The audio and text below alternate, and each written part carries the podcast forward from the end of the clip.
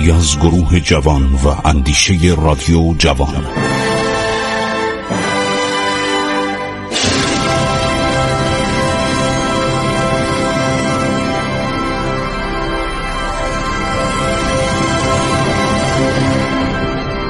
بسم الله الرحمن الرحیم.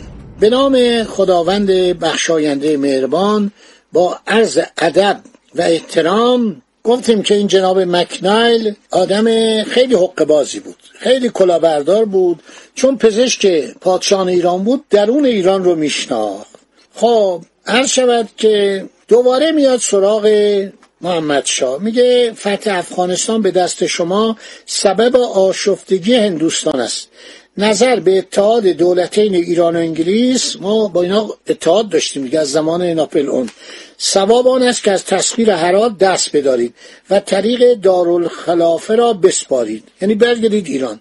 شاهنشاه قاضی جوانم بوده. سی و چهار پنج سال بیشتر نداشتیم بیچاره. خدا بیامرد در خشم شد و او را بانگ زد که تو سفیری نازموده بوده ای و صلاح دین و دولت ندانسته و اصلا وجودت اینجا زایده تو اردوگاه چیکار می‌کنی؟ تو با تهران باشی. اومدی اینجا چیکار؟ از آن سو کامران میرزا به گفتار مکنیل و اقوای یار محمد خان از پیمان خیش پشیمان شد.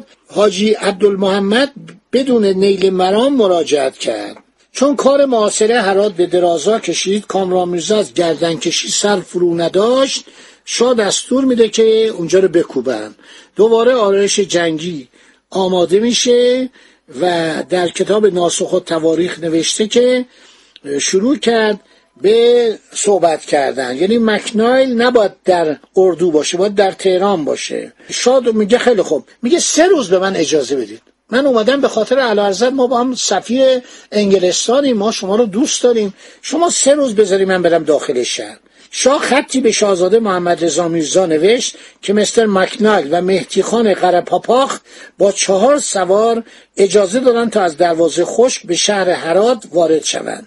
چون مکنایل به درون شهر رفت دوباره کامران میرزا و یار محمد خان را برانگیخت که شما در این چند روز که قرار سه روز آتش بس باشه شما هر چی سوراخ شده هر چی دیوار خراب شده هر چی اصل گلولای وارد دیوار شده اینا رو تعمیر کنید و جلوی ایرانیا بیستید شما باید جلوی اینا باشید ده هزار تومان هم بهش داد. کیسه پول با خودش برده بود ده هزار تومان زر مسکوک به دیشان داد. آقا این ده هزار تومان مال شما. هر کاری لازمه برای حفظ حرات انجام بدین. خب یک قشون پول می‌خواد. یه قشون دستمزد می‌خواد. یه قشون هزینه نهار و شام و آب و عرض شود. همه اینا رو ایشون ده هزار سکه طلا داد. کم پولی نبود. از جیب خودش. گفت دو ماه دیگه باید خیشتن داری کنید من اون دفعه به شما گفتم ده روز اشتباه کردم. شما باید دو ماه دیگه خیشتن داری کنید تا کشتی های ما برسه. کشتی های جنگی ما از کنار دریای عمان وارد خلیج فارس بشن. برای اینکه کشتی های ما بهتون میگم اون موقع کشتی بخار اختراع شده بود. تعدادی هم کشتی های جنگی بودن بادبانی بودن. اینا باید حرکت کنن از کجا بیان؟ از بمبئی بیان از ممبای بیان برسن به دریای عمان و وارد خلیج فارس بشن و خارک رو بکوبن بوشه رو بکوبن قسمت های مختلف رو بکوبن تا ایرانی ها از هرات دست بردارن.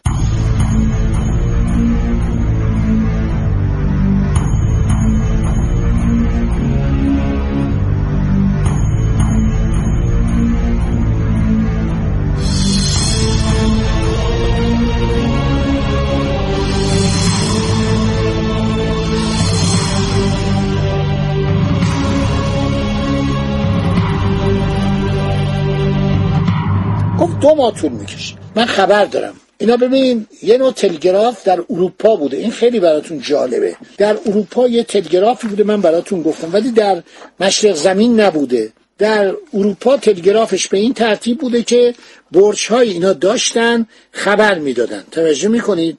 خبر می‌دادن یک کسی که وارد می‌شد هر شود که خبر می‌دادن. آجودان باشی سفیر محمد شاه رفته اروپا. ببینید چه قشنگ تو کتاب خودش نوشته. نوشته من وقتی وارد جنوب فرانسه شدم عرض شود که از این شهر تا پاریس 120 فرسنگ مسافت دارد. این از طریق مارسی نرفته. حاکم شهر استراسبورگ بهش این حرف می‌زنه.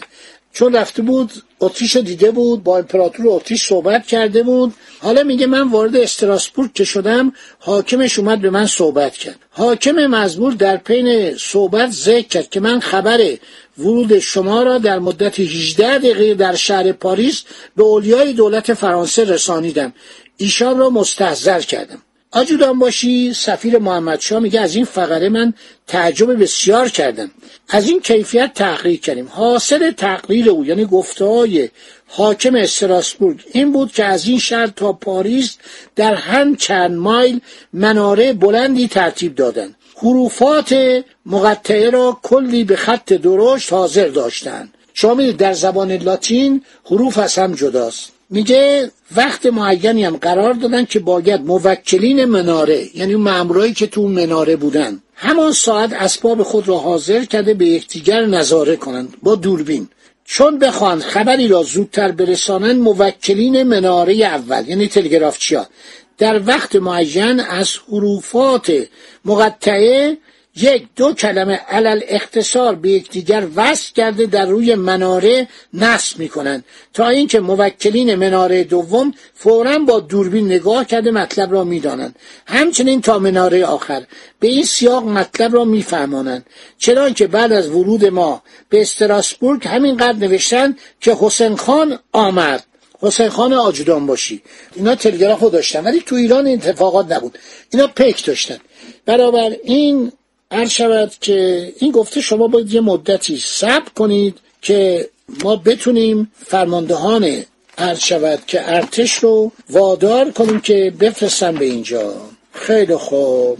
برابر این مستر مکنایل سه روز فرصت بگیر از محمد شا در این سه روز اینا با پولی که انگلیسی ها داده بودن قشنگ دیوارا رو که گلوله توپ سوراخ کرده بود درست می‌کنن. میتیخان قرپاپاق افسر ارتش ایران بود. این قصه را به عرض شاهنشاه رسانید.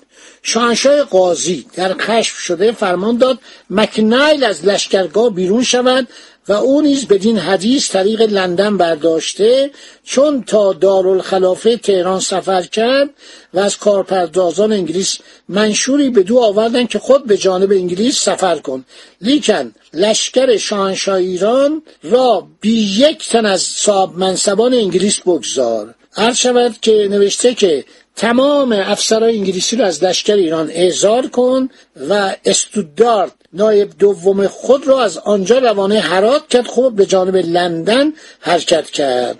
یعنی قرار شد که ارتش انگلیس که مستشار داشت تو ارتش ایران مهندسایی که بودن همه خودشونو بکشن کنار. فقط یک سرهنگی که اون موقع سطفاندو بود استودارد خیلی اسمش در تاریخ ایران اومده اون در اردوگامون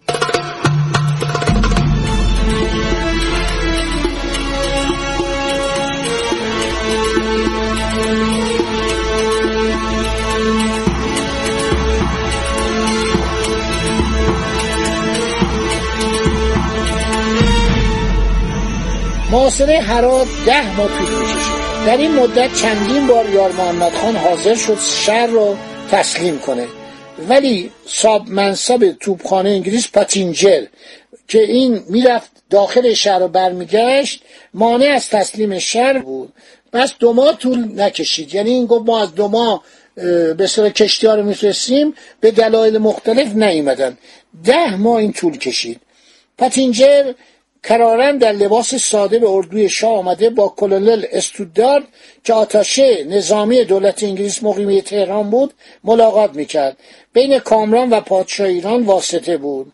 مرتب میره به افغانه میگو مقاومت کنید. گفتم آقا این سه چی شد؟ کشتی ها چی شد؟ گفت سب کنید. ما اونجا مشکل داریم. به زودی میان به کمک شما. خیلی خوب. خدا بیامرز استاد محمود محمودم یه مطلبی در این باره نوشته در جلد اول کتاب روابط ایران و انگلیس در قرن 19 هم لیوتنان پاتینجر. همیشه با لباس مبدل به اردوی پادشاه ایران رفت آمد می‌کرد. با کلونل استودارد. این کلونل از درجه صدفان دومی در ایران بود. ملاقات و مشورت می‌کرد. کلونل استودارد با حاج میرزا صدر ایران هم ملاقات کرده در ضمن صحبت دفاع زیاد از حاکم هرات نمود. آمدن شاه را به تصرف هرات یک اقدام غیر عادلانه مینامید. در ملاقات دیگر اظهار نمود جار محمد خان به دستور و رأی انگلستان رفتار می کند هرگاه پادشاه ایران مایل باشد بین افغانستان و ایران مجددا صلح برقرار باشد بهتر آن است که پادشاه ایران به کلنل استودارد اختیار بدهد و کامران پادشاه افغان نیز به لیوتنان پاتینجر اختیار داد که این دو نفر قرارداد صلح را بین مملکتین بدهند. از این مزخرفات و بیچاره ایرانیا حاج میرزا هم روی حسنیت روی حماقت دستور داد یه وره حرات رو آزاد بذارن. که اونایی که می‌خوان فرار کنن مثل اون دوازده هزار نفری که فرار کردن به اردو ایران ایران فرار کنن. این باعث شد که سیل آزوقه بیاد وارد حرات یعنی حرات از طریق آزوقه هم قوی شد. مرتب این مستر مکنال که حالا شما میگه برو تهران نمی‌رفت. برمیگشت مذاکره می‌کرد.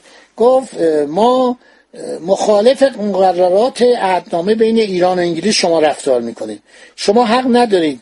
از شود که به هرات حمله کنید. هرات جزو منظمات انگلستانه. دولت انگلیس حق خواهد داشت بگوید جنگ را موقوف کنند. هرگاه جنگ ادامه یابد اقدامات موثر دیگر خواهد شد. یه ملاقات چند ساعتی شد مرتب ملاقات می‌کرد و شاه هر شود که این شخص رو گفته بود از ایران برو. اصلا من سفیری به نام تو نمی‌خوام. تو آدم فضولی هستی. باز یک نفر به نام ماژورتات این ماژورتات خیلی آدم موزی بود. این همون بود که دانشجویان ایرانی رو برد انگلستان به اینا غذا نمی‌داد آتش نمی‌داد گرمی نمی‌داد بخاری نمی‌داد غذا نمی‌داد آب نمی‌داد لباس نمی‌داد. خیلی از دستش شکایت کردن. به این می‌گفتن قلونل خان. قلونل یعنی کلونل.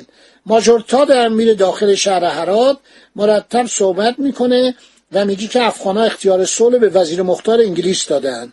شاه قبول نمی‌کنه. بعدم مرتب اینا می‌گفتن شما کمی صبر کنید ما بالاخره این کشتی ها رو میاریم در خلیج فارس. خدا نگهدار شما. تا برنامه آینده که ماژورتادم میره به هندوستان نزد فرمان فرمای هند و از او می‌خواهد که ملت افغان رو از زیر فشار دولت ایران خلاص کرداند و این وزیر مختار می‌خواست که با ایران قطع رابطه کنه و یک کاری بشه که جنگ بشه بین ایران و انگلستان و اینا بتونن حرات از ایران جدا کنن. خدا نگهدار شما باد.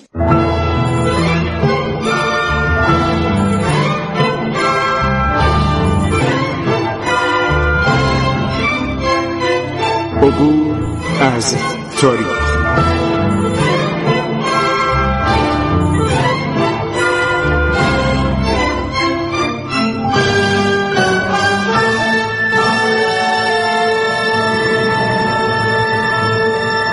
ایران با شکوه. سرگذشت ایران ما به روایت خسرو معتزد